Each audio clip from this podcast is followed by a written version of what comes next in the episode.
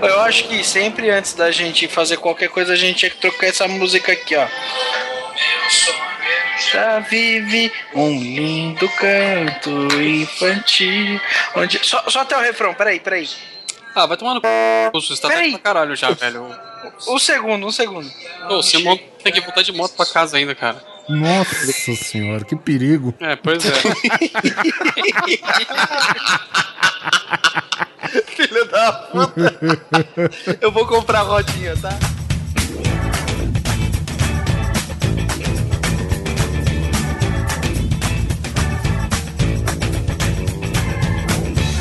Grande Coisa. Um podcast que é bom, mas que também não é lá grande coisa.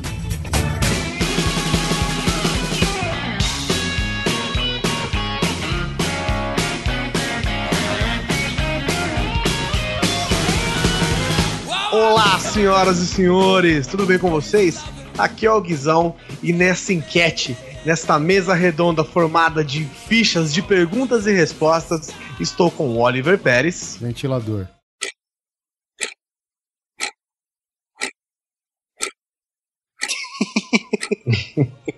Isso é uma resposta ou é um problema sério? Não entendi.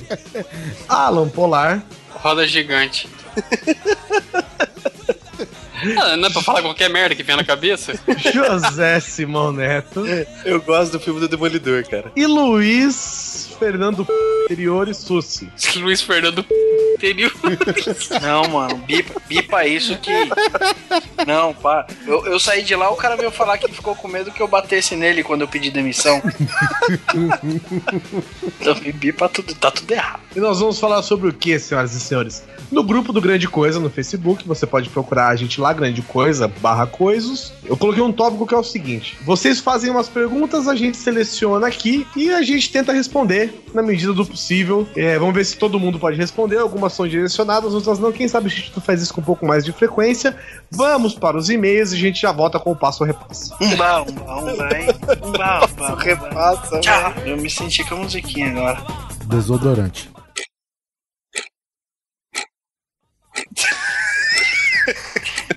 Catraca, fronha, tênis, Mikhail, Anja, Nasbronha,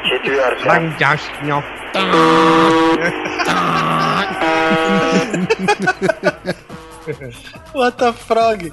Aquela rádio russa.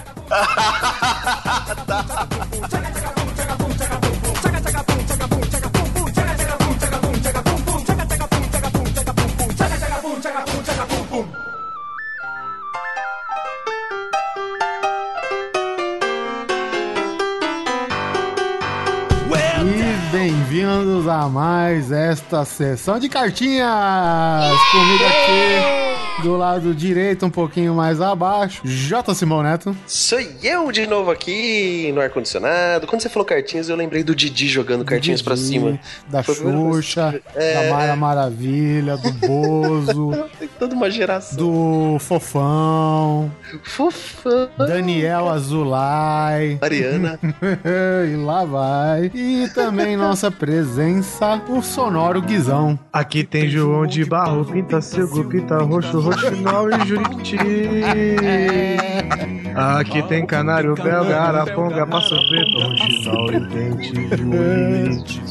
Aqui tem Tantandorinha, Tambacheira, Quero, Ruxinol e Juriti.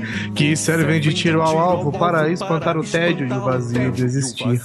Nosso poeta nacional. Matador de passarinhos. Rogério Skylab, Oliver Pérez. Exatamente. Isso daí a gente falou no episódio sobre Guilty Pleasures, não foi isso? Deve ser, eu não duvido de você mais nada quando em relação ao episódio. Assustador. Mais uma semana, Guizão, eu sei que agora você tem um recado pra dar. Eu participei mais uma vez de um podcast que eu sou fã, o Pod de Trash 210, sobre Sharknado 2. Oliver Pérez, faz um ano que eu participei do outro podcast, Sharknado, você acredita? Sim, realmente conteúdo de bom gosto e de tamanha excelência não precisa de muito tempo de um episódio pro outro, né? Bom, eu participei lá com os irmãos Freak, com o Felipe Pereira lá do Vortex Cultural e com aquele babaca do All Might. Um beijo pra vocês. Sharknado 2, eu vou provar pra vocês que é um filme sobre fé. Ouçam lá, Pod de Trash 210, Sharknado 2. Você sabe que eu gosto do Pod de Trash, cara? As vitrines dos podcasts deles são fantásticas, velho.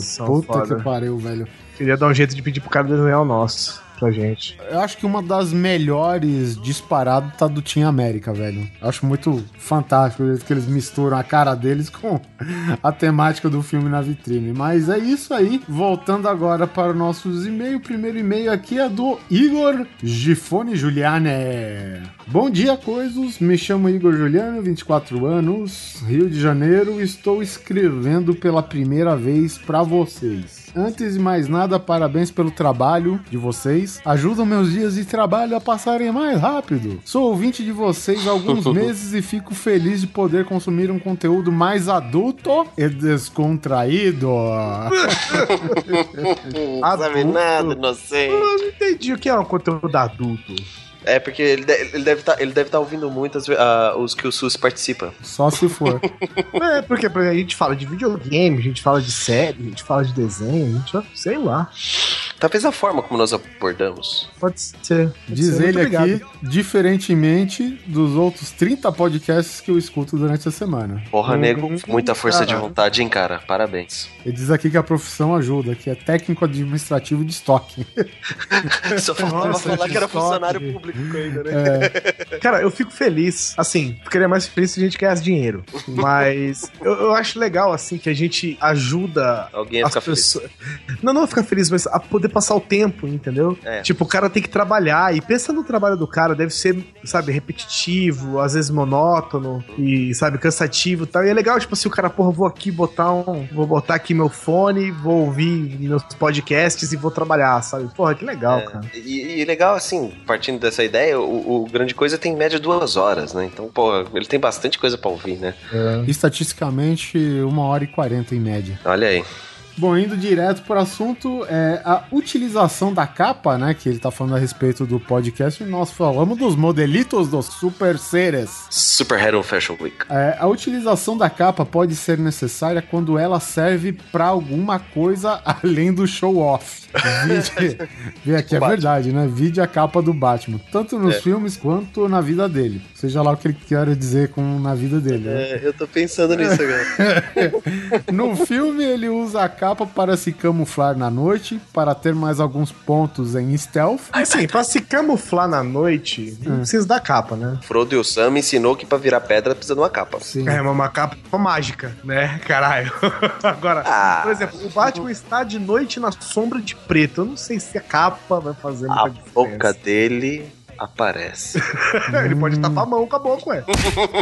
Ele usa o esquema Drácula da capa, né? Pode tapar a boca com a mão. Fica com a mão na boca. Que cena engraçada, o Batman com a mãozinha na boca, como se fosse assim, tipo, não grite, não grite. Vocês comentaram que o Batman Beyond, ou o Batman do Futuro, né, que é o da animação, tinha uma pequena capa vermelha, quando na verdade ele não tem nenhuma capa. Ele tem uma espécie de asas retráteis, que o auxiliam a planar e que se contraem ou expandem quando ele deseja. O N-Tex trabalhou bastante com o passar das décadas.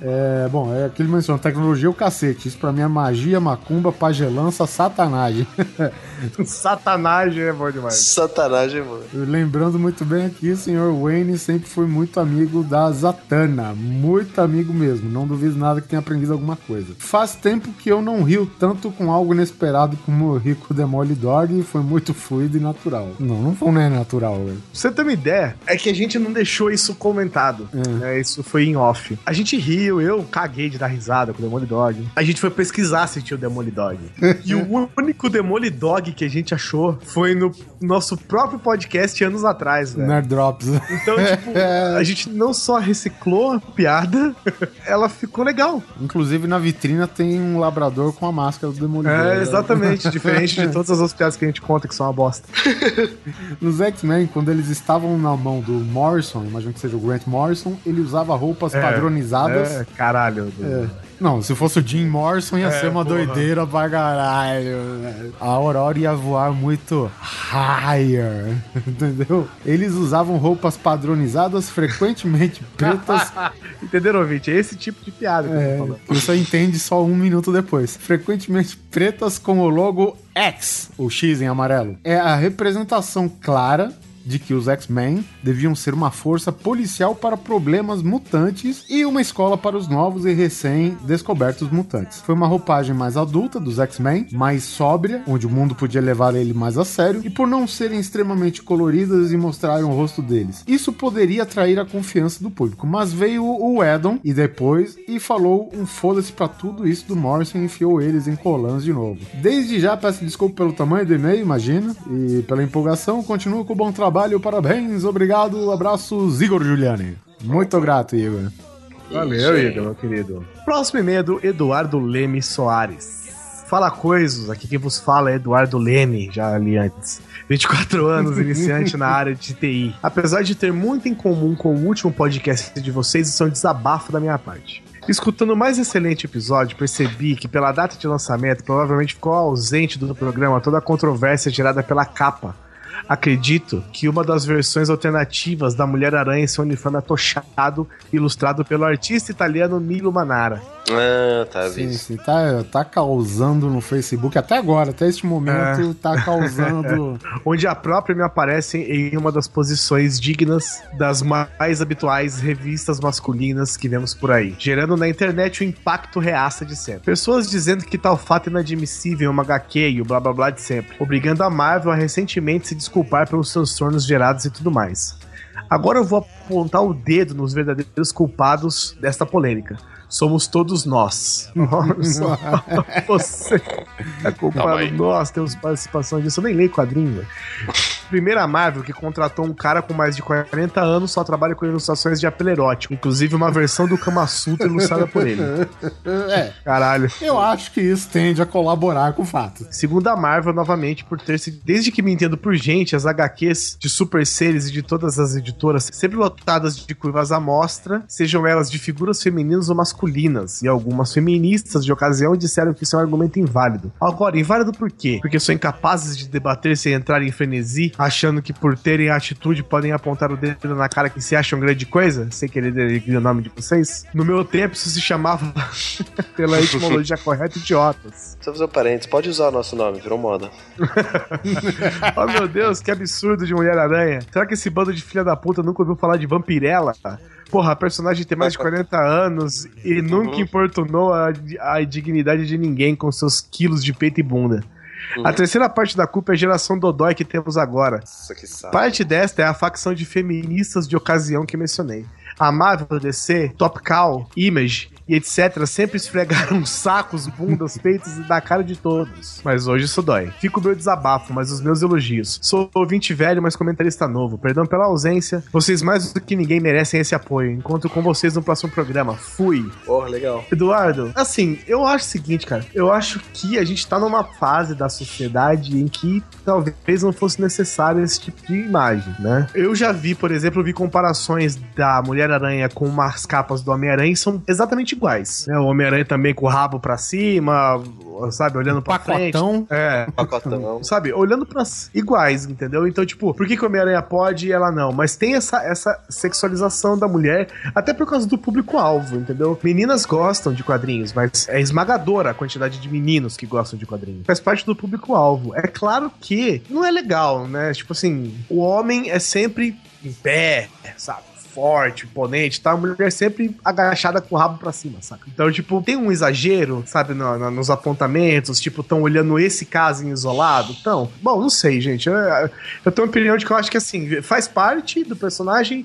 não culpo ninguém, sabe? É mais uma capa, entendeu? Provavelmente não deixou de ser vendida por causa da capa, entendeu? A minha opinião, eu fico com ele, cara, porque, ok, é uma capa, digamos... apelativa de maneira sexual, mas isso nunca impediu, cara, antes, sabe? Só porque hoje, provavelmente, os quadrinhos estão em destaque porque, sei lá, de repente tem muita adaptação no cinema, né? E aí hoje, sim, os quadrinhos estão em voga e tal. Cara, nada a ver, cara. É que nem ele falou, Vampirella, cara. Vampirella é a mesma coisa, cara. É uma personagem pro público infantil e juvenil e que, diga de passagem, não tinha roupa nenhuma, velho, sabe? Você não pode considerar um cinto como roupa, caralho, sabe? Não dá, cara. Bota com uma arma. É, na verdade, não é um cinto, cara. É um maiô que cobre o bico e é um tapa-sexo, tá ligado? É tipo um... Cara, enfia Vampirella aí no Google, e aí eu quero ver o pessoal muito revoltado com a capa da Mulher-Aranha, com quem que eles vão processar. Pode escolher seus alvos, né? Cara, eu não achei nada demais essa capa da Mulher-Aranha, na boa. É, só tô falando que ela tá, tipo, carraba pra cima, entendeu? É. Assim, a gente tá comparando também, ao meu ver, né? São duas coisas que não são necessariamente certas, né? Tipo, a Vampirella usa menos roupa, sabe? Tipo, não quer dizer que tá legal, assim, que isso tá ok também. Entendeu? Se você quiser ficar... Se você quer se chocar, coloca o nome do autor que fez essa capa da Mulher-Aranha, escreve o nome dele no Google e clica em imagens, pronto. Escreve Druna no... Sei lá. Eita porra, esse Milo Manara. Ah, gente, faz parte, velho. Chamaram o cara pra isso, viu? Sinto muito. Tá aí, causou, tá falando, falem bem, falem mal, falem da capa. Próximo e-mail é do Felipe MacLeod. Bom, beleza, 33 anos, Belos Antes, Minas Gerais. Gosto dos mineiros. Um abraço pra Minas. Mais um cast de alto nível com garbo e elegância.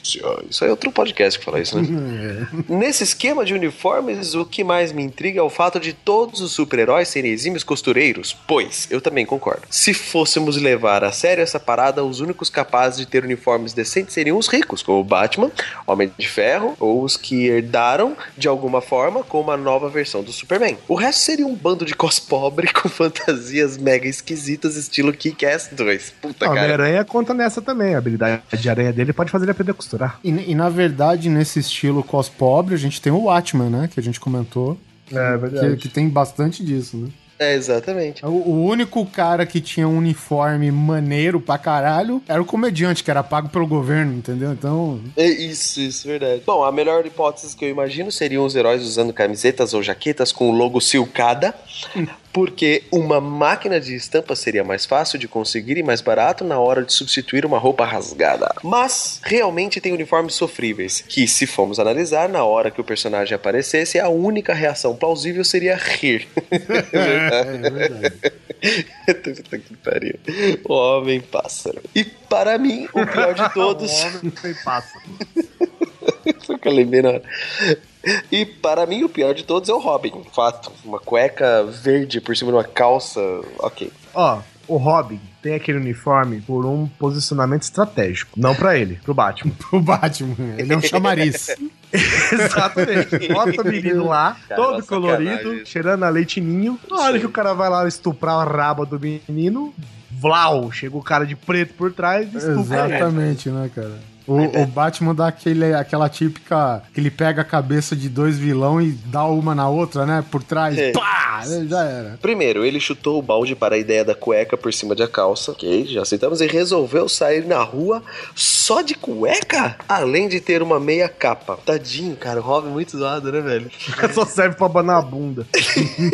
Aquilo só serve pra banar a bunda. Não ajuda em nada numa luta e nem serve para planar. Nada. E para fechar com tesouro de ouro, ó, gostei. Aquele botão com um logo gigante no peito parece campanha política. Se olhar mais de perto, deve ter um 24-24. Vote Robin para um mundo mais alegre. Para um mundo mais jovial. Ai, ai. Bom, quanto ao melhor uniforme, para mim é o do Capitão América no segundo filme. Todo azul com estrelas brancas no peito. Ele reflete... é louco. É louco mesmo, cara. Eu gosto mais do primeiro filme, aquele da Segunda Guerra. Acho muito mais da hora. É que ele entra no contexto da Segunda Guerra também, né? Então, eu acho os dois muito legais, né? Sabe o uniforme que eu achei foda? Eu achei foda o uniforme do Wolverine, esse X-Men Dias do Futuro Esquecido. Ah, sim, o do futuro, né? Tá irado pra caralho, velho. É muito louco, velho. Realmente, parabéns. Todos deles, né, estão muito legais, assim, né? O do Capitão América eu só acho palhaçada mesmo do Vingadores, velho. É, tá meio mais ou menos aquilo. Pô, tá uma guerra do caralho, me vem um chicletinho azul, velho. Que porra é essa? Que porra. Nem o policial levou a sério no começo, velho. Porra. É verdade. No Holland's Trailers tem o filme do Capitão América Winter Soldier, né? É. O trailer honesto. Aí tem eles falando de como ele melhorou de uniforme, tipo, depois daquele shitty uniform from Avengers. Muito bom, né? Muito bom. Bom, ele reflete o que um uniforme deve ser. Ele possui um símbolo do personagem, mas mantém a linha militar a que se propõe e ainda serve como equipamento de defesa e permite alta mobilidade. Não possui capa, não possui uma logo esquisita, ou o único detalhe um pouco mais forçado seria o capacete com um A, mas como ele quase não usa no filme, tá de boa. É, esse A é de América. Não necessariamente do Capitão América, mas sim America, fuck yeah. Imagina, ele chega num cara da Hydra com o capacete, dá uma cabeçada no cara e fica aquele ar de América. Cara. Fica aí, né? Reconstruindo o Capitão América 1. Capitão Bom. Afeganistão. No mais, valeu pelo excelente podcast. PS1, a armadura do Homem de Ferro não é um uniforme. Acho que entra em outra categoria. É porque você não viu o uniforme estirado que nem meia nos quadrinhos, velho. Uhum. PS2, minha esposa é de Varginha e minha maior frustração é ela não lembrar de muita coisa da época do caso do ET. Neuralizador. Mas, exato. Ela olhou pra luz branca, ela olhou pro flash. Mas que os pontos de ônibus possuem formatos de disco voador é verdade. Além de uma torre com um disco voador na entrada da cidade. Com a diferença que disco passa toda hora, o ônibus não. E PS3, acho que isso é off-topic, prefiro Xbox. Não, PS3, prefiro Xbox. Uma observação engraçada. Né? Tá ok, entendeu? Cara. É tipo quando a pessoa põe PS4, tá caro. Tá bom, gostei, cara, não sabia dessa. Obrigado, viu? Valeu. O próximo e-mail é do Luiz Butes. Olá, amados coisos. Olá, amado Luiz Butes. Olá. Gostaria de expor não um herói, mas um grupo de heróis que são reconhecidamente os donos da moda da galáxia. Os Giorgio Armani do espaço. Os Coco Chanel universais. Falo dos novos deuses do nosso querido Jack Kirby. Fala sério, aquilo sim é um luxo e glamour. Senhor Milagre, Orion, Metron, Grande Barda, nossa, que nome horrível, Magtron e todos os moradores da Nova Gênesis, o paraíso de Zolander. Além do povo da eternidade, que além de terem classe e estilo, ele invoca o charmoso Homem Infinito. Puta que pariu, Kirby.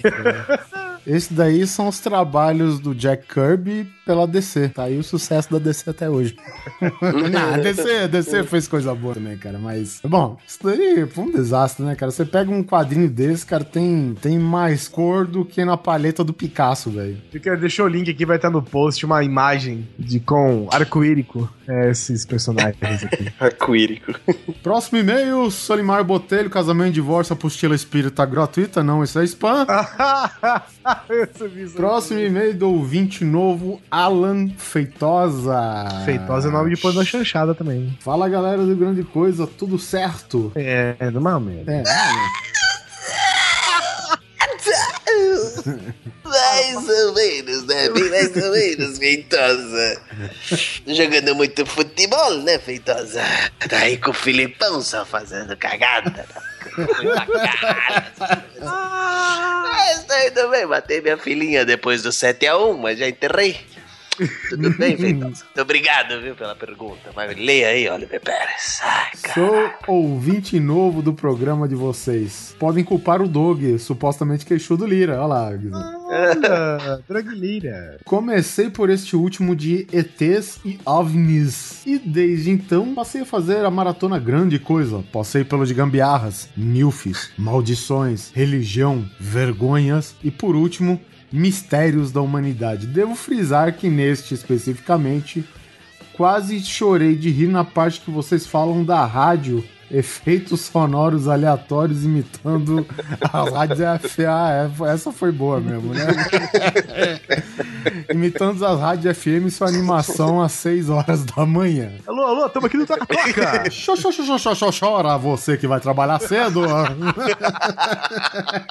Com relação ao último programa, confesso que fiquei com um grande cagaço, principalmente quando tocaram trechos do já extinto Linha Direta. Último programa, ele tá ainda se referindo ao episódio 51. Bem, ganharam mais um fã. Tô mandando esse e-mail só pra agradecer pelos ótimos programas e dar meu parabéns aos senhores. Abraços a todos. Abraço, Alan Feitosa. Muito grato pelo seu e-mail. Valeu, Alan. Obrigado pelo seu e-mail. Dog, meu querido... Um beijo no seu queixo. Você pode dar beijo daí mesmo, Guizão. E espalha o Grande Coisa pra todo mundo aí na sua agência aí. Valeu, Alan Feitosa. Agora às 6 da manhã, vamos lá para um bom dia de trabalho. Que gostoso, que delícia, Dona Maria. Então agora, fiquem com o maior prazer do mundo agora, 6h32 da manhã. Repito, 6h32 da manhã. Ai, Jesus. Fica com o nosso programa agora de perguntas e respostas. Pergunte ao Coisa que nós respondemos. Muito obrigado, agora 6h33. Caranguejo.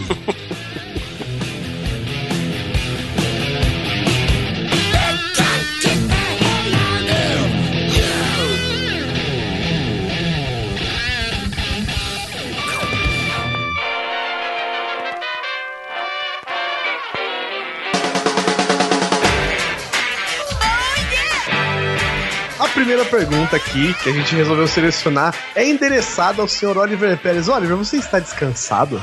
Não. Caraca, bom, esse vai ser um episódio curto, né? Que bom, porque é pra você essa pergunta. Você sabe, Oliver Pérez, quando você começa em espanhol e falando que o seu pai te chama de cabrón... Hijo de puta. Rodeou lá. Você rodeou toda locote, não sei o quê. As pessoas ficam em dúvida da sua nacionalidade, olha. Que porra é essa? É, eu sou o único brasileiro da família, por incrível que pareça. Único não, tem eu e minha irmã juntos. E a pergunta foi o seguinte. O Leonardo Amaro, lá no grupo, perguntou. Afinal de contas, o Oliver Pérez é espanhol... ou estou comendo bola violentamente? Explique isso melhor. Não lembro com certeza e não vou fazer maratona pra lembrar, seu preguiçoso. Já não sei se merece resposta, hein? Ele é paraguaio. Tu está comendo pelotas. Afinal de contas, Oliver Pérez, de onde Napolita. Você é? Mamãe! Mamãe! Cara, eu sou da cidade de São Paulo. Do estado de São Paulo e nasci na maternidade de São Paulo. Nossa, toma essa. E sou São Paulino, então se qualquer dúvida surgir aí, mas sou o quê? É, tá bom, Sus. O Sus tá aqui pra representar melhor o time, mas... eu também sou peraí. O time mais gay na atualidade é o Corinthians, todo mundo sabe disso, né, meu? O tanto de travecada que aqueles caras pegam. É, bom, a torcida do Corinthians é grande, velho. Você viu eles gritando todo dia, né? Juiz corregedor, juiz corregedor. Filha da puta, velho. Então você é uruguaio ou não é uruguaio? Não, não sou uruguaio, sou brasileiro, só que sou filho de uruguaios, de uma família inteira de uruguaios, entendeu? E do Uruguai você nem trouxe a coisa boa que é o doce de leite, né? É dulce de leite. Puta, cara. Mas e os seus pais vieram do Uruguai pra morar no Brasil ou eles, tipo, vieram aqui por algum motivo e você acabou nascendo nesse período? Vieram passar férias e ficaram. A mãe do Oliver, muito prudente, grávida, resolveu fazer um tour por São Paulo. Aconteceu que meu pai veio procurar emprego aqui, encontrou e arrastou a minha mãe depois, que já chegou grávida de mim, chegou, desceu do avião pra maternidade, já saiu o Oliver. Não tem muito mistério. Eu falei pra pessoa, não sei que curiosidade que tem, velho. As pessoas ficam curiosas porque... A gente brinca por causa que meu pai tem esse sotaque carregado. Meu pai tá aqui 40 anos, mais de 40 anos no Brasil e nunca aprendeu a falar direito português, velho, sabe? Mas seu pai caga e anda também pro português, né? Foda-se, eles que entendam ele, né? Tá bom do jeito que tá. Uma vez eu levei um amigo meu lá em casa e tal, né? E aí meu pai, cheio de querer contar piada pra ele, né? E meu amigo se cagando da risada, né, cara? Aí passou o tempo, a gente foi embora, aí esse meu amigo chegou e falou, ó, cara, eu ri de todas as suas piadas do seu pai, mas eu não entendi nenhuma. É, mas você fala, se você falar em português com o seu pai, ele entende? Entende, né, cara? 40 anos, né, cara? Não, ele não fala português, mas ele entende português. Há essa diferença, entendeu? Não, mas o cara que fala espanhol, ele entende português. O inverso que não sim, acontece. Sim, o que, tem um negócio que acontece, até o Guizão testemunhou isso, que a gente trabalha muito com cliente argentino, né? Então, bom, eu, pelo fato de ser filho de uruguaio, eu consigo falar espanhol com o cara e tal. Só que os patrões lá na firma, eles acham que sabe falar espanhol. Todo mundo acha que sabe falar espanhol. E eles não falam nem portinhol, eles falam um português escroto. É isso que eles fazem. Então, eu falo pra eles... Mas não tem aquela máxima que pra falar espanhol basta colocar a língua no meio de los dientes? É assim que eu aprendi a falar espanhol. É uma boa tática. Tá falando normal. Oi, Oliver, tudo bem? Aí você quer falar espanhol, você põe a língua no meio dos dentes. Oi, Oliver, tudo bem? Então, é foda, cara. Então, mas o que acontece é o seguinte...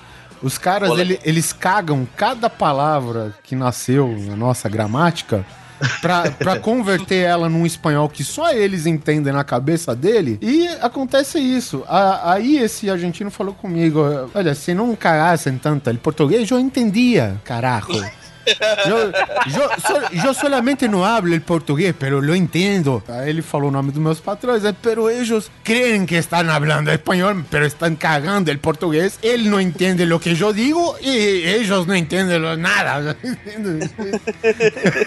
Eu falei, cara, acontece. Eu presenciei, na verdade, mesmo. O Oliver veio aqui em casa e arrotou o espanhol através de seu telefone. Quase a técnica da língua nos dentes. Mas vamos aproveitar que tá todo mundo por aqui já. Tudo bem que o Oliver é quem tem essa raiz, eu imagino que tem essa raiz mais forte, né, com outro país, né, porque o pai e a mãe dele são uruguaios, né? Vocês vão me zoar, cara, mas pelo lado da minha mãe tem franceses. Mas a sua mãe não era japonesa? Caraca. Eu vou coxear velho como a... É japonesa, mas nasceu na França. O nome de solteira da minha mãe, um dos 500 nomes que ela tem é Davezak. Olha que foda. Russa ainda, mano. D'Artagnan, o que é? É tipo... Povoar. Povoar é ótimo. Neto, você também. Você tem descendências de quem? Hobbit.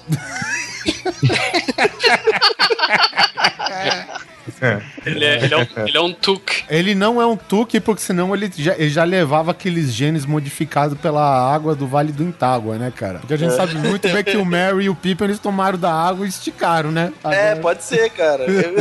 Eu sou um hobbit bem grande, aliás. Então, além das terras-médias aqui no nosso planeta Terra, você é descendente de quem? Então, minha família é bem zoada, porque eu tive a capacidade de cada avô meu vir de um lugar diferente, não repetiu nenhum. Então...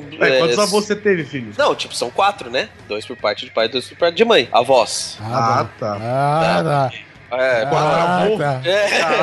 Já era quatro avós. Cara, que família liberal, velho. São Francisco, mas eu sou... Avós. Então, assim, por parte de pai, eu tenho o Simão, que é o mais presente, que é sul de Itália. O pessoal acha, inclusive, que é sírio, mas não é sul da Itália. E eles vieram fugir da guerra, da Segunda. E tem alemão também. Minha avó é Maria Hengler, que é alemão, assim, alemãozão mesmo. Mas eu não puxei nada do alemão. Adiantou fugir? Não puxou nada porque não alcançou. Não é nenhuma de alemão, cara. E da parte da minha mãe, tem português e espanhol também. Só que, sei lá, não sei se é muito forte isso. Não, acho que foi mais um Simãozão italianão e um pouco de português, assim. Caralho, é um liquidificador de porra do cara. Mano, eu sou o típico globalização Brasil, né, cara? É isso aí, deu isso. E você, Polar? Eu também, cara. Eu sou uma miscigenação do caramba. Acho que tem até índio na parada, por isso que meu cabelo é assim, bonito. Porque é parece índio. Uma oca, é isso? É uma quiçaça, velho. Eu sei que, assim, eu tenho uma avó que parece que é descendente... A avó do meu avô, acho que era... Esquimó? Chegou a ser índio, tinha índio, negro... Esquimó. Eu sei que tem espanhol e italiano na parada também. Tem ursos polares. Então, isso que eu ia falar. Explica o pessoal que polar não é seu sobrenome, pelo menos. Ah, é verdade. Tem gente que até hoje achava que... então... Então, gente, saibam que polar não é meu sobrenome. O Guizão foi o primeiro. Você, né, Guizão? Foi o primeiro a descobrir. O Guizão achava que sobre porque Polar era meu sobrenome. Pois bem, não é. E meu sobrenome é Dias, né? Que é espanhol e tal. Então eu sei que tem espanhol, italiano, acho que tem índio, negro. É aquela coisa bonita. Acho que tem português, porque português tem todo mundo, né? Se fosse espanhol era Dias. É isso, cara, não tem. É uma mistura muito, né? Cada, que nem o Simão, cada avô veio de um lado, sabe? E a avó também tem uma. A mãe da minha avó, por parte de mãe, é argentina. É, o que eu tenho mais próximo, eu acho que é um bisavô que é italiano e uma bisavó que é alemã. Foram mais próximos que eu tenho. E pra ajudar a família, o Polar foi lá e casou com uma senhora com traços orientais ainda. Aí sim. Aí tá o serviço completo feito. Ninguém sabe quem é, de onde veio, pra onde vamos. É que você falou, liquidificador de porra, né, velho? Que educado isso.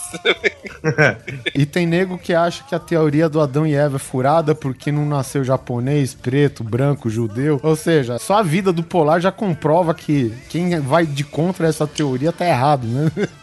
É, exatamente. E você, Sussi? Qual que é a sua descendência? Meus avós são irlandeses.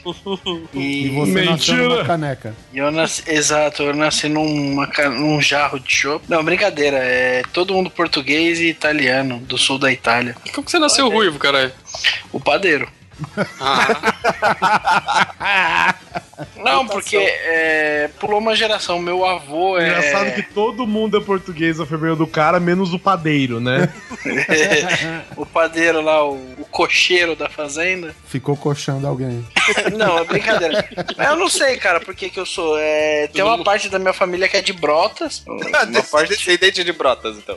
É, não, aí que tal, que é do Brasil, etc e tal, né? Não, índio não tem. Cabelo de índio lembra muito cabelo de japonês, né? É isso que eu ia falar, exatamente. Isso mesmo. Ah, os traços, né? Do índio. É muito liso, o cabelo é muito liso. Uma coisa que muda bem é o peito caído, né, das índias, porque elas não usam nada pra segurar, mas... E você, Guizão? O Guizão não usa também. Mas os meus peitos são durinhos. Apontam para o horizonte. Invisible Brown. Na verdade, também é uma loucura, assim, por parte de pai. Meu pai é brasileiro, né? O meu avô, eu acho que ele veio pro Brasil criança ainda. Meu avô é italiano, minha avó é espanhola. E ambos são daqueles típicos de novela. Sabe, o Rei do Gado? Tipo, meu avô criou uma fazenda que plantava café e o caralho, sabe? O típico, assim, do italiano que veio pra cá, né, nessas épocas áureas do café do Brasil. Por parte de mãe, a minha avó, que é Platini, né? Ela é italiana. Também. Italiano, né? Então, Platini é francês, velho. O papo é que ela é italiana. Falou do outro aí. Falou do outro aí. No final do ano. É que ela é italiana e o meu avô... Até onde eu sei, ele é 100% brasileiro e ele, se eu não me engano, ele é até descendente de índio também. Mezenga. Bedinades e Mezenga. Ele é brasileiro, se eu não me engano, tem até filiação indígena, mas ele já é mais urbano, né? Não sei se ele tem... O sobrenome dele, inclusive, tipo, não é indígena nem nada. Mas é isso, meu avô tem olho verde, minha avó tem olho azul, por parte de pai. Por parte de mãe, a minha avó tem olho azul e o meu avô tem olho castanho, meu pai tem olhos verdes e eu tenho olho castanho. Olha que bacana. Porque o olho castanho é, né, poderosíssimo em cima dos outros genes, né, cara? Ele é dominante. Filha da puta, né, velho? Na minha família também todo mundo tem olho verde e azul, cara. Só sai essa bosta de hobbit aqui. É como diz a Carol, buraco de cerca. Cor de buraco de cerca. A Carol é legal também, né, velho? Olho verde. Beijo pra Carol. Beijo, Carol. Descobrimos novo tipo de preconceito agora. Os olhos verdes contra os castanhos. Vai lá. Não, os castanhos roleiam, filho. Penso pelo lado positivo. Pelo menos somos dominantes. E é isso, minha família é basicamente isso. Aí, final de ano, por exemplo, quando a galera se junta, né? Eu me relaciono um pouco com a parte do meu pai da família, né? Porque eles moram longe e tal. E a minha avó. Todo mundo mora longe de você, cara. Não, agora. Eles sempre moraram. Meus avós, por parte de pai, de mãe, por exemplo, sempre moraram comigo, né? Na mesma casa, em algum lugar. Então... Eu tenho mais afinidade com eles. E quando a gente se encontra na parte do meu pai, da família, é uma gritaria, malandro. Quando se encontra, que parece que um vai matar o outro, sabe? Porque italiano não sabe falar, né? Ele tem que gritar, né? Que não é uma louca velha lá. Não, e eles brigam, eles não conversam. É, briga, mano, tomar no c... Aí começa a gritar, xingar, tomar no c... De repente tá todo mundo rindo. Ha, ha, ha, ha, não sei o que. É, tipo, é muito louco. E aquela coisa, tipo, se você amarrar os braços dos meus parentes por parte de pai, ninguém conversa, né? Fica mudo, verdade, cara. É. Eles são italianos, são incapazes de falar sem as mãos, né, cara? Mas sabe quem que é assim também, cara? Chinês. Não, mas isso daí é treino pra mexer na wok. Na o quê? Na panela wok do yakisoba. Do chinês? É, ele fala gesticulando, porque se você parar e analisar os movimentos, é ele pegando nas duas alças da wok e fritando... Não, mas você sabe que o chinês, na verdade, ele até consegue falar sem gesticular. O problema é que eles sempre parecem que estão brigando quando estão conversando. Mas a parte mais Espanha e Itália tem esse comportamento mais sanguíneo, né? Sanguíneo então, quer dizer, assim, vigoroso, né? É emotivo, né? Mais emocional, assim.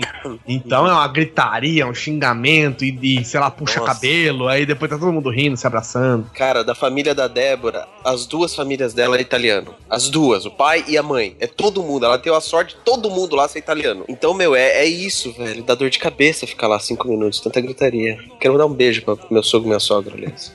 E uma mordaça. Cara, antes a mordaça do que uma gag ball, né? É melhor sair do que entrar, né? Já dizia Shrek. Melhor pra fora que pra dentro, né? Exatamente. Seu maldito! Você não é grande coisa pra quem tava falando tanto. Vamos para a próxima pergunta aqui. O nosso ouvinte marino das antigas, o Marino Arthur, amigo nosso, encontramos na Campus Party de Bauru também. Ele mandou uma pergunta praticamente pra cada um. Ele mandou duas endereçadas pra mim, que foram o seguinte: afinal, Guizão, quem é o pai do seu bebê e quando será o parto? What the fuck?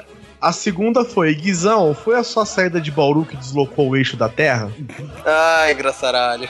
A primeira resposta pro Marino é o seguinte: a minha saída de Bauru não deslocou o eixo da Terra, mas expulsou os cabelos da sua cabeça. Oh, é verdade, o cara tá carecaço, né, velho? A segunda... Isso é um vírus transmitido pelo áudio, pelo jeito, viu? A segunda é que o meu bebê vai bem e a gestação de elefante dura mais ou menos 1 ano. Então vai ter que esperar aí e o nome dele vai ser Pedrinho. A outra pro Oliver: é fato que você ficou preso por contrabandear chilenas para o Brasil? O que seus advogados aconselharam você a dizer? Eu não tenho nada a ver com o Chile. Aquele pessoal que fica costurando embaixo da sua casa é o quê? Olha só. Bom, bem que eu estranhei que o Oliver tava usando muita camisa da Amy Officer, né, velho? A Sara. Outra coisa, ele perguntou: Polar, você é meu pai também? A gente já conversou sobre isso, Marina. Você sabe que eu sou.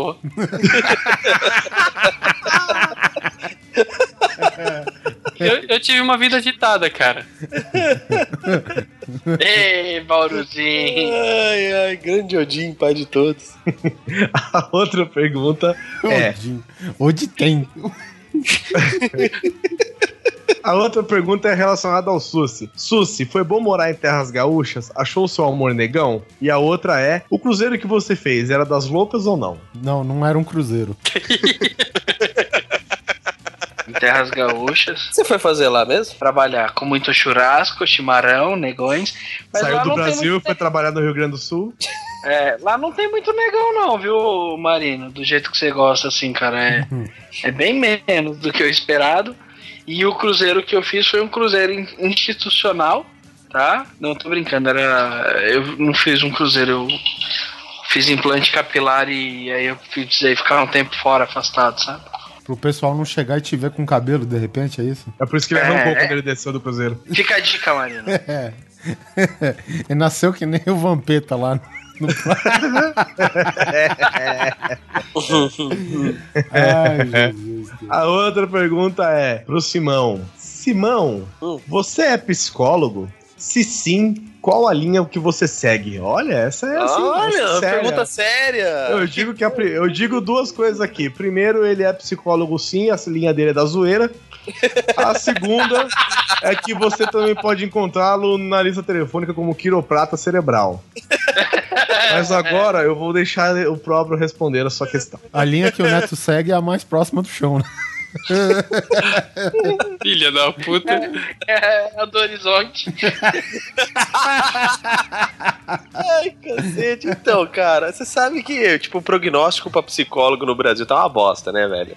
Então, tipo, nem sei se eu vou continuar sendo psicólogo nessa vida. Porque para pra pensar assim comigo, ó, você tá com algum problema? Primeira coisa que você pensa que você vai fazer. Primeiro, ótimo, valeu, Guizão. Aí depois você fala, não, acho que o negócio é sério, então eu vou procurar um médico. Aí o cara vai na porra de um psiquiatra e tal, tá? Aí não resolve. Aí depois, claro, depois de muito refletir, lógico que ele vai procurar uma igreja, né? Então ele primeiro vai na igreja, conversa com o pastor, dá dinheiro pra igreja, hein? Dá uma grana. Só que aí passa alguns meses e ele vê que não tá adiantando. Aí sim, finalmente, né? Porra, nem que seja uma das últimas opções. Peraí, você tá querendo dizer que a igreja não funciona? Nem o psiquiatra? Algumas vezes não, gente. Aí, em última opção, o cara pega e fala, tá bom, agora sim eu vou procurar o terreno de macumba, né? Porque lá ele consegue fazer uma simpatia, alguma coisa que vai dar certo. Bom, depois de tudo isso, quando não dá certo, finalmente ele procura e acha Jesus. Aí, né, ele se veste bem, aquelas coisas todas, e assim vai indo. Em última ocasião, quando ele tá morrendo, ele lembra que existe a porra do psicólogo. Mas você sabe por que isso? Porque o psiquiatra estuda tão mais, ele pode receitar remedinho, né? Então... então eu não quero entrar no papo sério disso, né, porque eu acho chato pra cacete, mas sim, sou psicólogo, formado em 2004, depois eu entrei pra Escola Psicanalítica Brasileira, sou formado psicanalista clínico em 2008, e foram mais 4 anos de estudo, e atendo clinicamente com especialização em crianças e adolescentes desde 2007, 2008 mais ou menos, ali quando eu terminei a pós nessa área, e a Escola Psicanalítica depois. Desde 2007 eu só tô com clínica psicanalítica, e eu sigo a linha psicanálise e escola inglesa. E joga Dota desde quando? E jogo Dota desde 2002, acho, quando saiu. E o que isso influenciou na sua linha? Na sua análise? O Dota? Tudo. Chegou o cara, pô, tô deprimido, mas vem cá, você já tentou a espada de Asgaroth? Só pra esclarecer, realmente, porque assim, além de porque a linha é psicanalítica, mas dentro da psicanálise você tem outras vertentes, né? Então eu sigo mais a escola inglesa e adoro Jung também, mas eu não fico declarando muito isso, não, mas eu gosto também, cara. Porque então, existe uma rixa? Como que é? Conta pra gente. Existe, pior que existe, cara. Como é que é? Conta pra nós aqui. Psicólogos. Abra seu coração. Como é que é? Vocês brigam no Facebook? Vocês marcam um dia pra tocar porrada? Como é que é? Faz um rolezinho no CRT. Cara, é mais ou menos assim, a psicologia é ciência e a psicanálise é metaciência. E os psicólogos ficam putos da vida com os psicanalistas por causa disso, né? Você não tem como provar. Metaciência que é charlatanismo, é isso? Não, metaciência é que ele é um construto teórico que não pode ser provado cientificamente. Então, por exemplo... Toda homeopatia. Não também. Porque assim, a homeopatia... Puta, eu não vou falar da homeopatia. A psicanálise, ela é uma construção teórica, não dá pra falar cadê o inconsciente, que parte do cérebro tá a porra do inconsciente, então não dá pra você provar, mas é a teoria que mais apresenta bons resultados clinicamente em termos de análise e psicoterapias, então os psicólogos ficam bravos com isso, cara, então sai briguinha mesmo. Normalmente Fábio Puentes, ele é um psicólogo? Não, ele não é nada. 1, 2, 3. Mas ele consegue curar as pessoas. Bem dormido. Fazer elas perderem os medos. Ele é hipnólogo, ele faz hipnoses. Então, assim. E não é a mesma coisa que você faz? Não, Ô, Simão, você já fez alguém comer cebola no divã? Eu achei que é maçã? Não. Eu sou mais o Fábio Puentes aí, hein? Meu pai fez pós de hipnoterapia, cara. Ele já fez meu braço parecer madeira, assim, ficou duro, cara. Foi muito louco. Olha o pai do Neto trabalhando pra Pfizer em 5, 4, 3. Seu pai fez você comer cebola achando que era maçã? Não, nunca. Alguém fez você comer cebola? Ou você já fez alguém comer cebola achando que era maçã? Não, também não. O que eu falo, psicologia não é engraçado, nem legal. Mas tem rinchinha assim, por exemplo, psicólogo não gosta muito de psicanalista, psicanalista odeia psiquiatra, psiquiatra odeia todos os outros. Ele pega a Ferrari dele e vai embora. Principalmente porque ele é um médico. Ele odeia todos vocês, pega a Ferrari dele e vai embora. É bem por aí, cara. Bem por aí. Nesse caso aí, o psiquiatra ele é mais valorizado? Socialmente falando, o médico é muito mais valorizado do que qualquer outro profissional da área da saúde. O psiquiatra é o que trabalha já com... O psiquiatra, ele estuda medicina, aí ele faz a residência em psiquiatria e ele única e exclusivamente receita remédios e trata com psicopatologias. Então, assim, ele não faz psicoterapia, ele estuda praticamente nada de psicologia, é muito pouco que ele estuda. Psiquiatra não faz psicoterapias, ele olha pra sua cara, pensa mais ou menos no remedinho e te dopa. Resumindo, é isso, e acredita que isso vai salvar e vai resolver o problema. Sendo que é verdade que eu já passei por isso. Então, ele monta na Ferrari dele e vai embora. Monta na Ferrari dele e vai embora, realmente é isso. Só que qual que é o certo? O certo é o psicólogo fazer a primeira análise, identificar o nível da patologia, se é que existe, e encaminhar para um psiquiatra para ter o acompanhamento de remédios para que isso facilite a terapia, porque é a terapia que faz uma boa solução para casos psicológicos e comportamentais, não só o remédio e a psiquiatria. Mas como a gente vive num mundo de coisas instantâneas, né? Tá todo mundo aí querendo as coisas pra ontem. Miojo, capinudo. É, internet. Então assim, eu tô mal, me dá um remedinho pra eu ficar bom. Então é isso, gente. A gente sempre pensa primeiro em ir ao médico, mas esquece que o profissional ideal, quando você tem algum tipo de problema de nível comportamental ou até mesmo psicológico, é o psicólogo mesmo. Olha o papo ficando sério. Olha o papo ficando sério. Eu não queria entrar nessa área. Simão, você não acha que às vezes as pessoas procuram mais o psiquiatra também, porque os planos de saúde cobrem muito mais psiquiatria por ser um ramo médico? Excelente pergunta. E sim, é exatamente isso que acontece. Porque se você paga plano de saúde, por que você vai gastar R$150 na terapia particular de um psiquiatra, de um psicanalista? 200. O legado da Copa aumentou elas pra... Não é esse tipo de... Não é esse tipo, né? Não é esse tipo de psiquiatria. Agora, em 2012, saiu uma portaria dos planos de saúde onde as psicoterapias foram aprovadas pelos planos de saúde. Não, confundiu. Mas quem vai cuidar de mim, o porteiro ou o psicólogo? Acho que o porteiro vai dar mais resultado hoje em dia, velho. Dá pra beber cerveja com ele ainda. Tomar um goró, pelo menos. O psicólogo, cara, você não pode ficar amigo, porque se você fica amigo não adianta mais o tratamento, né? Verdade também. Tá vendo? Psicólogos se tornando antissociais. Eu tenho o caso de um grande amigo meu, cara, um puta brother mesmo, ele foi um ex-paciente meu. Depois a gente foi se conhecendo por aí. Agora o ouvinte pode notar que o Sussi entende muito disso, porque ele precisa muito de tratamento, velho. Não, vocês estão loucos. Mas só pra esclarecer o lance do plano de saúde, é isso. Depois que os planos de saúde liberaram as psicoterapias, a psicologia em si, que normalmente era tudo particular, né? Não tinha plano de saúde pra isso, ficou muito banalizada, porque as pessoas primeiro procuram o médico psiquiatra, justamente por causa do plano de saúde, só que vai fazer um particular com o psiquiatra, você vai pagar R$400 por 15 minutos, e aí ele monta na Ferrari e vai embora. Lembrem-se disso, gente. Sempre montam só Ferrari e vai embora. Enquanto o que o plano de saúde paga para um psicólogo por sessão é ridículo, sabe, gente? Não vou nem comentar de tão imbecil que é isso. Então o prognóstico da psicologia no Brasil não é bom, não. Então, sabe, se você quer fazer psicologia na sua vida, boa sorte aí, cara. Mas prefiro que você vá fazer jornalismo. Obrigado, Marina. Ô, Marino, obrigado pela pergunta aí, cara. Valeu, foi legal. Eu, Marina, prazer responder isso aí, cara. Não é sempre que eu falo desses assuntos. Grande coisa. Estudando qualquer um sabe. Isso. Uma próxima pergunta do nosso ouvinte Cosme Magalhães, que a gente educadamente pode mandá-lo a merda, né? Dado aos anos de convivência que nós temos, podcasticamente. Podcasticamente é ótimo. A pergunta dele é o seguinte: como vocês aturam o Luiz Sussi? Sussi, responda essa pergunta. Como você se atura? O Neto ajuda vocês, gente. O Neto é a cola que faz a gente ficar junto. Nossa, agora eu tô até honrado. Entendeu? Só que não. Cara, é fácil me aturar. É só fazer tudo o que eu quero. Sua mãe e sua avó já descobriram isso há muito tempo, hein? É por isso que eu não moro mais com elas, então. Colocaram eu pra fora. Se a gente fica junto porque faz tudo o que você quer, e quando ninguém faz o que você quer, como que você tá aqui, então? Eu fico junto também pra... Eu fico junto e... Sei lá, porra, nunca parei pra pensar nesse lado. Tchau, gente. Eu vou ter que dormir mais cedo hoje. A verdade, Cosme, que ninguém é capaz de responder esse tipo de pergunta. A verdade é que a gente nunca parou pra pensar, porque se a gente parar pra pensar, a gente expulsa o Sussi.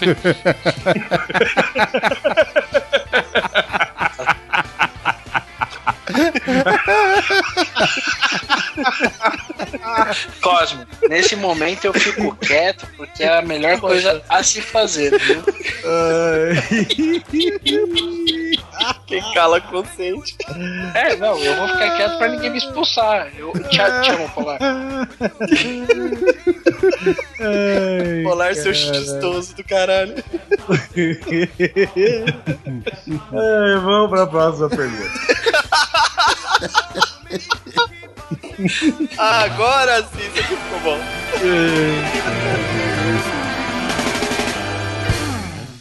Calma, não priemos cânico. O Chapolin Colorado está aqui. Oh, grande coisa!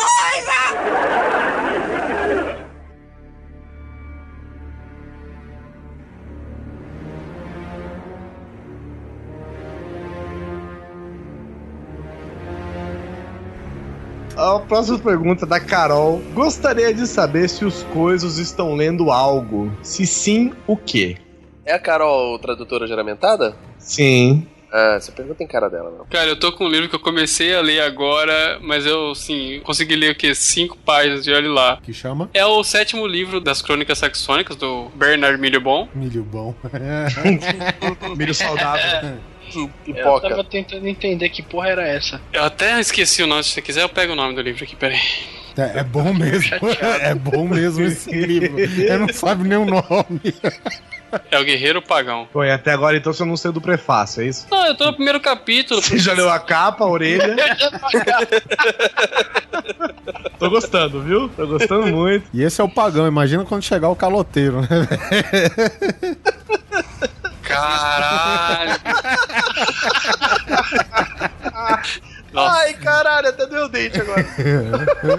Cara, o dia que proibirem a cerveja, a gente não grava mais os podcasts, né, velho? Tá bem que o Oliver, a gente esperou ele, né, velho? E você, Oliver, o que você tá lendo? Ah, cara, eu tô lendo Dr. No, que é, na verdade, a versão original, que seria do filme James Bond. Tô na metade das Crônicas de Gelo e Fogo. Porra, parabéns. No meio dos 6 livros que existem até agora, né? É 5 livros, o 6º vai sair, se sair, no ano que vem. Não, filho, eu tô... O 6º é aquele...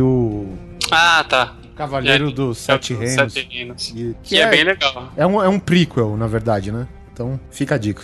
É, legal. Eu estou lendo o meu habitual The Walking Dead. História e quadrinho. Yes. Você lê todo ano. Você já chegou na última edição, já, Guizão? Não, ainda não. Porra, cara, virou toda a história agora, velho. Esqueça as 126 primeiras edições, mudou tudo agora. Caralho, velho. Sério, mano? Porra, que raiva. Não, é tipo, finalmente andou, né? Porque a gente tava numa punheta de... Primeiro a gente tinha o governador, né? E ficou algumas edições e tal. O governador até que foi um lance curto. Mas depois entrou nessa curto? Parada... Curto? É, eu achei curto até, cara. Acho, velho. Foi a maior saga até agora. Tudo bem. Só que aí entrou nesse novo governador, que eles quiseram mais ou menos fazer um arco parecido, que é com o Negan. Que é outro super power villain lá do The Walking Dead, cara. E isso tava se esticando até que a gente não aguentava mais já ouvindo esse cara, entendeu, cara? E finalmente eu gostei até da resolução que o Rick achou pra ele, cara. Então, achei maneiro. Passou por um clima meio esquisito, porque assim, agora é um The Walking Dead que a gente não está acostumado mais, né? É diferente das 120 edições aqui que saiu até agora. E, bom, bola pra frente. Eu também parei no meio, talvez por tempo, principalmente. Eu parei de ler Call of Cthulhu, que eu peguei pra ler, eu não acabei não continuando, preciso começar de novo a ler. E por uma coincidência do destino, sem nenhuma relação, juro pra vocês, eu estou lendo Sandman. Olha aí. Evitei até de comentar, né? Bom, agora, inclusive, esse episódio, a hora que ele sair, vai ter passado um bom tempo. Mas eu estou lendo Sandman e eu comecei a ler, sei lá, uma semana depois me saiu o Nerdcast sobre Sandman. E eu tô curtindo muito, hein, cara? Um puta de um quadrinho. Mas eu vou te falar que eu fiquei tentado a ler. Eu não sou um cara que lê muito, mas, pô, é uma coisa que me deu vontade. A história parece muito boa mesmo. Eu gostei, principalmente porque quando eu comecei a ler, eu vi que logo no começo ele já meteu o Constantine na história. E eu li os quadrinhos do Constantine e tal.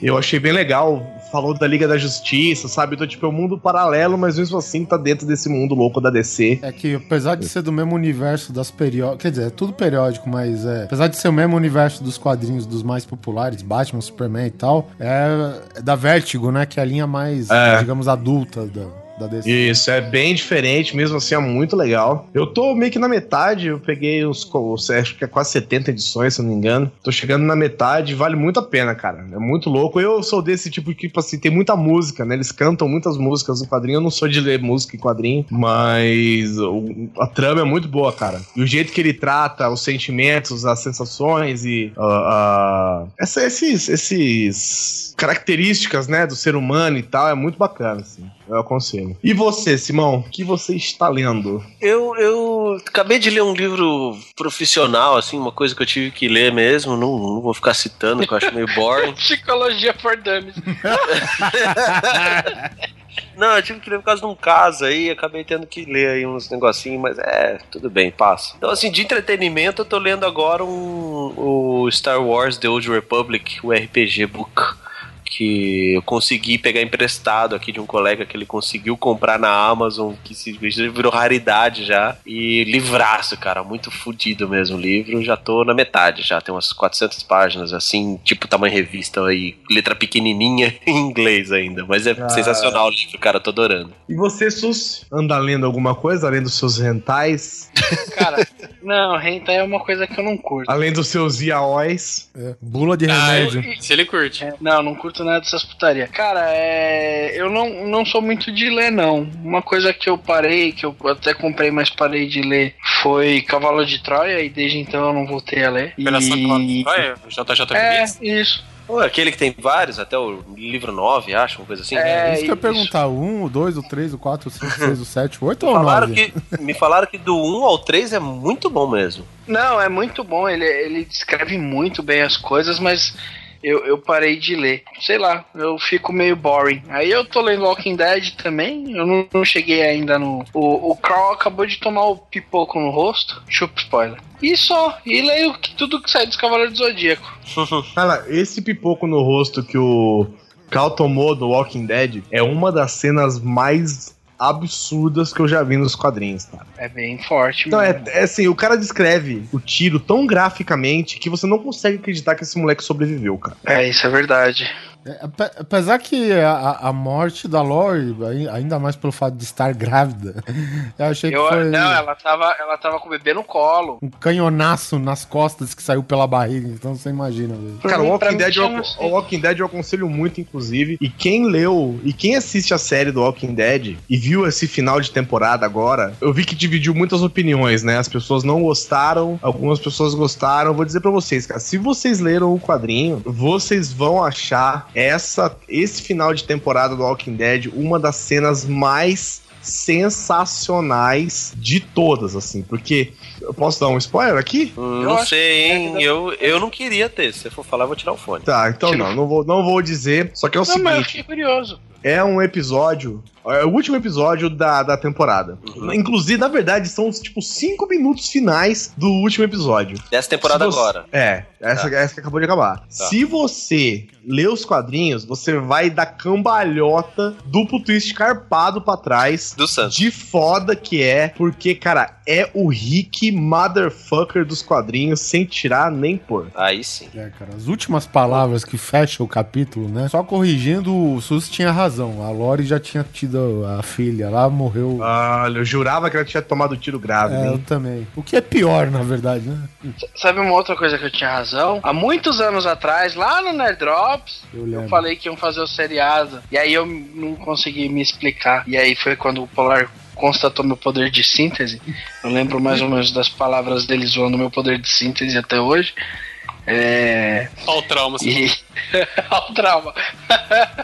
A música do Hulk no fundo. Mas tá vendo? Eu tava certo. Chupa! Chupa, Cosmides. Chupa! Chupa e olha a minha coleção nova que eu tô fazendo. Nerd Drops 8. Ah, você tá zoando. Mentira! Mentira! Não, peraí, é que assim, quem é ouvinte novo não sabe disso, mas o Oliver é a enciclopédia do Nerdrops, cara. Você pode falar qualquer merda, ele lembra, cara, qual episódio exatamente falou sobre isso. E é assustador. Eu tô achando que é o Heitor mesmo agora, velho. É a versão costinha também dessa porra. Grandes merda. Podcast que é até gostosinho, mas que talvez não vale porra nenhuma.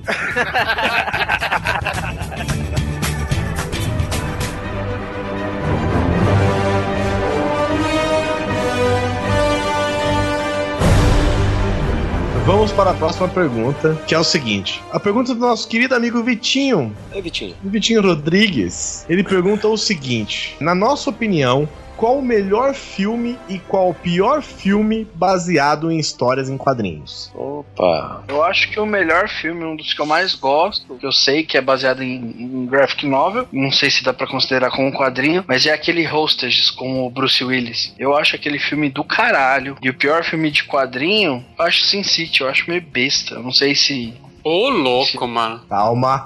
Deixa o menino estar errado. Eu não li Sin City, nada, então não sei se é tudo isso, e faz muito tempo que eu li, né? Então, que eu vi o filme, então. Então ficou o quê? The Hostage e Sin City. E Sin City. Tá. Eu acho, na minha opinião, eu não sou de ler muitos quadrinhos, a não ser esses assim, que são arcos fechados, essas coisas assim, porque eu não consigo acompanhar periódicos, cara, não consigo acompanhar nem os da Turma da Mônica, que tem os quadrinhos separadinhos e bonitinhos. Quanto mais esses loucos aí, né, que de Marvel e DC. Eu acho que, pra mim, um dos melhores filmes de quadrinho é 300, porque eu simplesmente achei foda, eu pirei enquanto eu assistia. Depois que eu assisti o filme, eu fui buscar os quadrinhos, vi as diferenças e tal, achei os dois sensacionais. Cara, o pior pra mim é... o Wolverine, cara. O primeiro Wolverine, aquele feito de... Não, tem o Spirit também, não é? O do Deadpool. Ah, verdade. O Spirit de quadrinho, não é? Tem o Fantasma, o Guizão. Não, mas o Fantasma é legal, pô. E eu acho que, assim, eu não li os quadrinhos pra dizer, mas eu acho que um dos piores filmes de quadrinhos que eu já vi, porque eu sei que é baseado em quadrinhos e eu achei um lixo, é aquele The Spirit, que é uma pegada meio Sin City, né, que ser um pouco Sin City, assim. Se pá, foi esse que eu assisti, então, já que todo mundo ficou chocado. É o que tem o cavalo? Esse é o Fantasma, doido. Não, no Spirit também tem um cavalo. Não tem. Esse Spirit não, é esse Spirit, caralho. É o Spirit Corção Indomável, filha da puta. Mas é esse Spirit que eu achei horroroso. O Frank Miller, que o pessoal pegou aí, por exemplo, 300, que foi uma obra dele, mas obviamente não foi ele que dirigiu. O Zack Snyder foi lá, chupinhou o que prestava e pôs em tela. O visionário diretor. Visionário de 300, exatamente. Aí, enquanto isso, o Frank Miller ali achou que era tudo de bom, abriu o caixão do Will Eisner e chutou com toda a força os testículos mortos do coitado, velho. Com todas as suas forças. Cara, porque olha, The Spirit, pra chegar ruim, falta muito ainda. Devo sugerir aqui então que você também acha o Spirit o pior filme. É, cara, só que o Polar me lembrou do Fantasma, agora eu fiquei indeciso. Eu ainda acho o Fantasma pior que o The Spirit, cara. Assim, só que Fantasma tem Billy Zane, hein, gente? Ó, não é qualquer um, hein? É, só que o The Spirit tem Scarlett Johansson, então eu vou ficar com o Fantasma. Ainda bem que você lembrou da Scarlett Johansson antes de eu ter que lembrar você. E tem a Eva Mendes também, não tem? No Spirit. É a Eva Mendes? Eu acho que é a Eva Mendes e a Scarlett Johansson. São as duas fêmeas fatais lá do filme. Eu lembro que era Scarlett Johansson e uma latina daqueles... Tem uns que são tão genéricas, você nunca sabe qual é. E os melhores pra vocês? X-Men. O primeiro? Isso. O primeiro lá de 2000, né? Isso.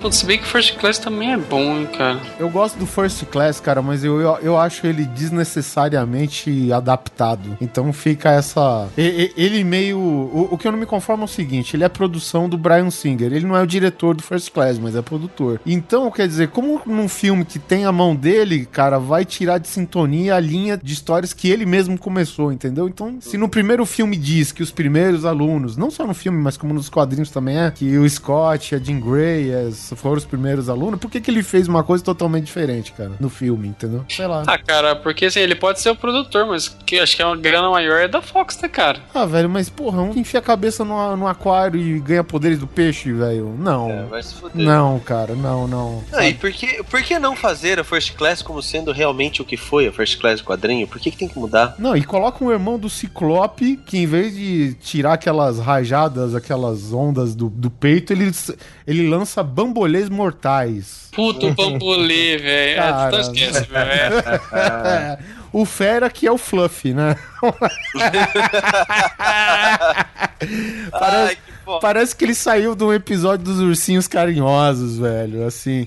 Eu achei bacana porque, no final das contas, quando ele lançou o Dias de um Futuro Esquecido, ele pôs senso no universo, já que esse universo do X-Men no quadrinhos, ele é realmente todo zoado, né, cara? E o filme tá só replicando o que os quadrinhos foram, né, cara? Pô, lança um filme aqui, tira dos eixos a história, mas o último volta no passado, conserta tudo... E, porra, velho, mas, enfim, esse é o universo do X-Men, né? Esse é o universo dos quadrinhos, né, cara? É, exatamente.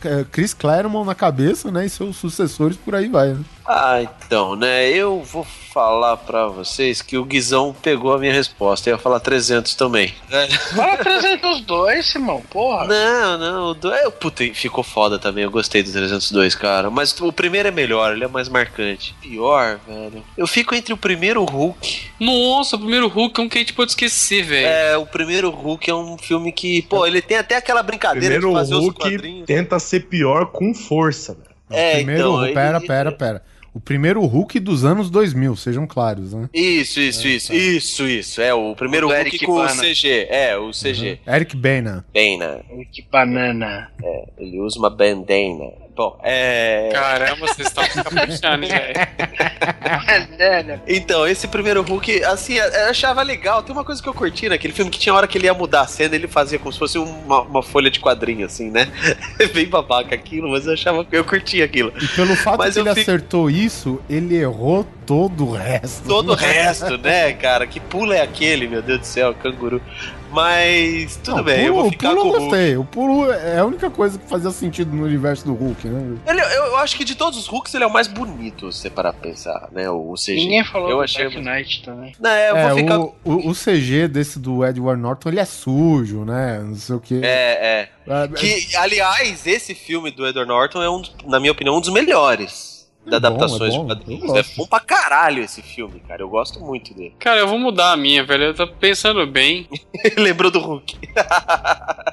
Putz, o Hulk é muito ruim, né, velho? Porque assim, o Hulk não tem nem a desculpa de falar que esse é datado ou que... Não, já tinha condição de ter uma coisa melhor. Agora não, na verdade, o que eu queria mudar mesmo era o de melhor, velho. Eu tô pensando bem. O homem do capuz preto fala, vai, fala. Ah, cara, The Dark Knight, velho. Ah, valeu. O homem do capuz preto, porra. Pronto. Nossa, tem aquele besouro verde também, né? Nossa. Senhora. O Seth Rogen lá? O que você fez com a gente, Vitor? Não, cara, eu vou ficar com o Besouro Verde agora. Eu prefiro ele do que o Hulk. O negócio é o seguinte, ó. O Polar já trocou, já mandou o The Dark Knight pro alto. Então, já que ele escolheu o Batman, eu não vou escolher o Batman como melhor filme, né? Sei lá, mas eu ainda tô indeciso pra caralho com Hellboy e Watchmen, velho, pra melhor filme. O Watchmen é um filmão, mas eu ainda prefiro 300, cara.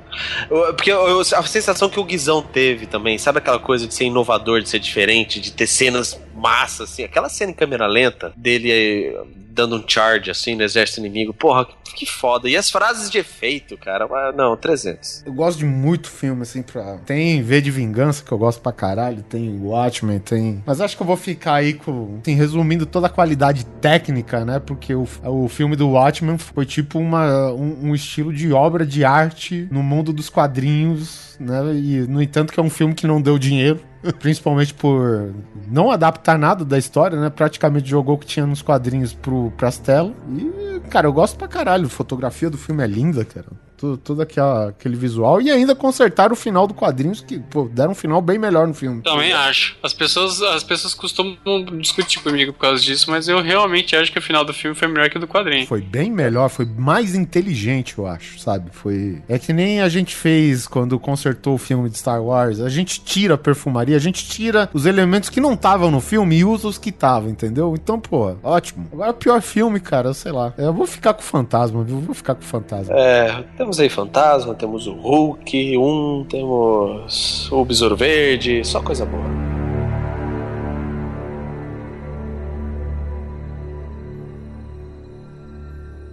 Como é que é? Está dizendo que eu não sou grande coisa, é isso? É isso mesmo.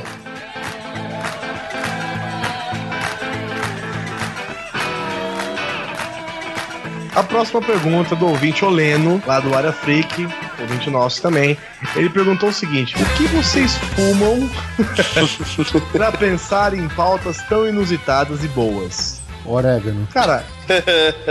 Oleno, só tem uma resposta, pacto, cara. Cara, a pauta é o seguinte, ó, um belo dia a gente tava pensando, aí o Guizão falou, que tal fazer preconceitos bobos? Boa, hack, acabou. É...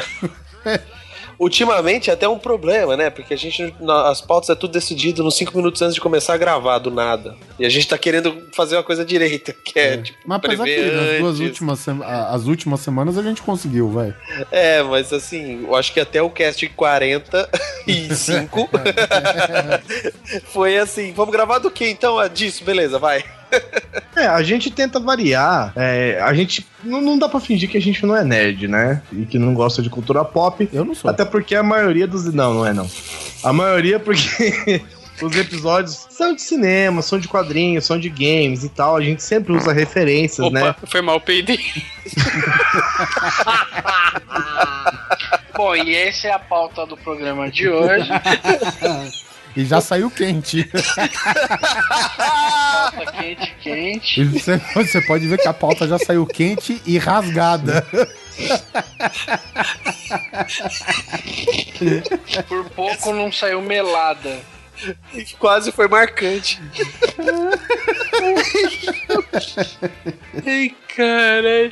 A gente faz muita pauta de quadrinho, muita pauta de cinema, games, a gente sempre usa essas referências, mas basicamente, cara, a gente pensa numa coisa que a gente acha que vai ser interessante de conversar, entendeu? Por isso que eu falo que o Grande Coisa é um podcast de cotidiano, na verdade, em vez de um podcast de cultura nerd, né? Porque a gente gosta de misturar temas do que a gente gosta de falar. Que bom que você gosta das nossas pautas, né? É, sim, que bom que a gente agrada com essas pautas, mas eu não sei o que você tá falando também, Leandro, porque o Área Freak tem umas pautas bem legais também, cara. Pra falar a verdade, a gente até gosta de falar o que muita gente já fez aí, né? Então, por exemplo, a gente vai falar de Star Wars, cara, mas, pô, quantos casts existem de Star Wars, né? A gente então, tenta pensar no diferencial, né? Isso. A gente quer chegar por um lado que ninguém explorou ainda, entendeu? Então... É, e a gente não faz isso porque, assim, não, vamos fazer um conteúdo inovador, vamos fazer um conteúdo que jamais foi pensado, porque senão as coisas não mudam e o podcast nunca se desenvolverá, sabe? A gente pensa assim, ó, todo mundo falou desse jeito, vamos tentar falar de um outro jeito, entendeu? É. Não porque, temos que ser únicos e não sei o que, é porque simplesmente a gente resolveu abordar de um jeito diferente, entendeu? A gente criou uma série nova, por exemplo, que é Reformando Hollywood. Eu, o Simão e o Oliver, a gente gravou assim, pensamos na pauta, tínhamos os filmes na cabeça, fizemos, entendeu? A gente achou que ficou divertido o formato, ficou diferente, a gente gostou de fazer, que, pô, é legal pra caramba. Agora vocês, por exemplo, vocês ouviram já também o do Demolidor. Que já não ficou tão bom. Mentira. É porque o filme, a gente tentou salvar o melhor jeito possível, né? E a gente resolveu transformar isso numa série, né, cara? Se vai ser corriqueira, se vai ter sequência ou periodicidade, não sei dizer. A gente acha interessante, de repente, falar sobre isso. A gente é claro que não quer gravar um depois do outro, né? Pra não ficar chato. Mas quando houver a possibilidade, por exemplo, por isso que a gente pergunta essas coisas pra vocês. Normalmente, né? A gente sempre fecha o programa, vocês podem ter percebido já, imagino que já, né? A gente sempre fecha o programa sugerindo coisas, entendeu? Pra vocês participarem também, porque isso alimenta a gente em pauta também, né? Às vezes a gente falta histórias, A gente, às vezes a gente deixa algumas de lado pra vocês poderem preencher também. E isso tudo pra enriquecer a pauta, né? Não é que a gente tenta também fazer uma coisa única e tal, mas eu acho que acabam sendo pautas legais normalmente, né? Algumas mais melhores que outras, mas saem pautas legais, eu acho que da própria conversa, assim, entendeu? Agora solta a música do plantão aí.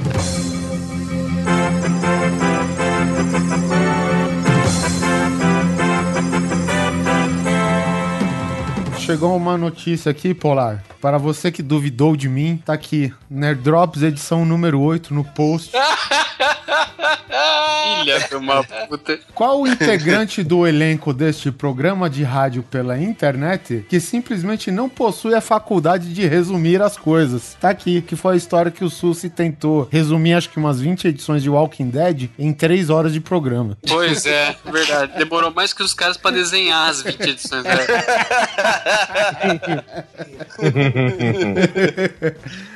Filho de uma puta, velho. Ô Simão, quanto é que é o preço lá da consulta? Aproveita que, segundo ele, tá barateando agora. Tá barateando. No Brasil tá tudo fácil. Qualquer cobra a faixa de Unimed aí. Nossa, que raiva, velho. Muda de assunto. Google Tradutor, não achei esse podcast lá, grande coisa. E a última pergunta deste episódio de quiz, né? Podemos dizer assim, é do Igor Lunei. Olha, eu não conheço esse nome, né? Deve ser novo. Bem-vindo aí. Se vocês prestem atenção, que essa é uma pergunta importantíssima e pode definir o futuro de vocês. Aliás, eu acho que poderia colocar até uma música épica, assim, porque é uma coisa decisiva. Sim. Então, sobe o som. Se vocês fossem mulheres de vestido curto, se sentiriam mais confortáveis na balada com a depilação em dia, mas usando uma calçola de vovó, ou de calcinha sexy por cima de uma grama alta? Eu posso responder por todos? Pode. Nenhum nem outro, aqui é tudo puta, a gente é sem calcinha na balada. Filha da puta. Afinal de contas, vamos regular essa micharia pra quê, né? A gente passa uma vida inteira querendo comer várias. É. Aí a hora que a gente tem, a gente vai dar mesmo. Vamos fazer esse jogo virar. Seria muito hipocrisia da nossa parte, né? Dar uma resposta totalmente contrária a isso, porra.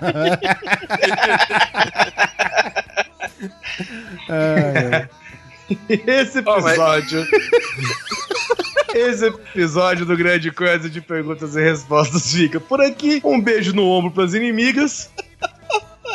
E aí, não vai ter musiquinha? Beijo no ombro, meu amigo. Ah, não. Ah, eu acho justo. Eu fui tão bulinado nesse programa que eu acho justo. Espero que vocês tenham gostado. Deixem suas perguntas aqui nos comentários desse post ou lá na página do Grande Coisa no Facebook, também no grupo. E nos vemos na próxima quinzena e um beijo no ombro para as inimigas recalcadas. Torneira.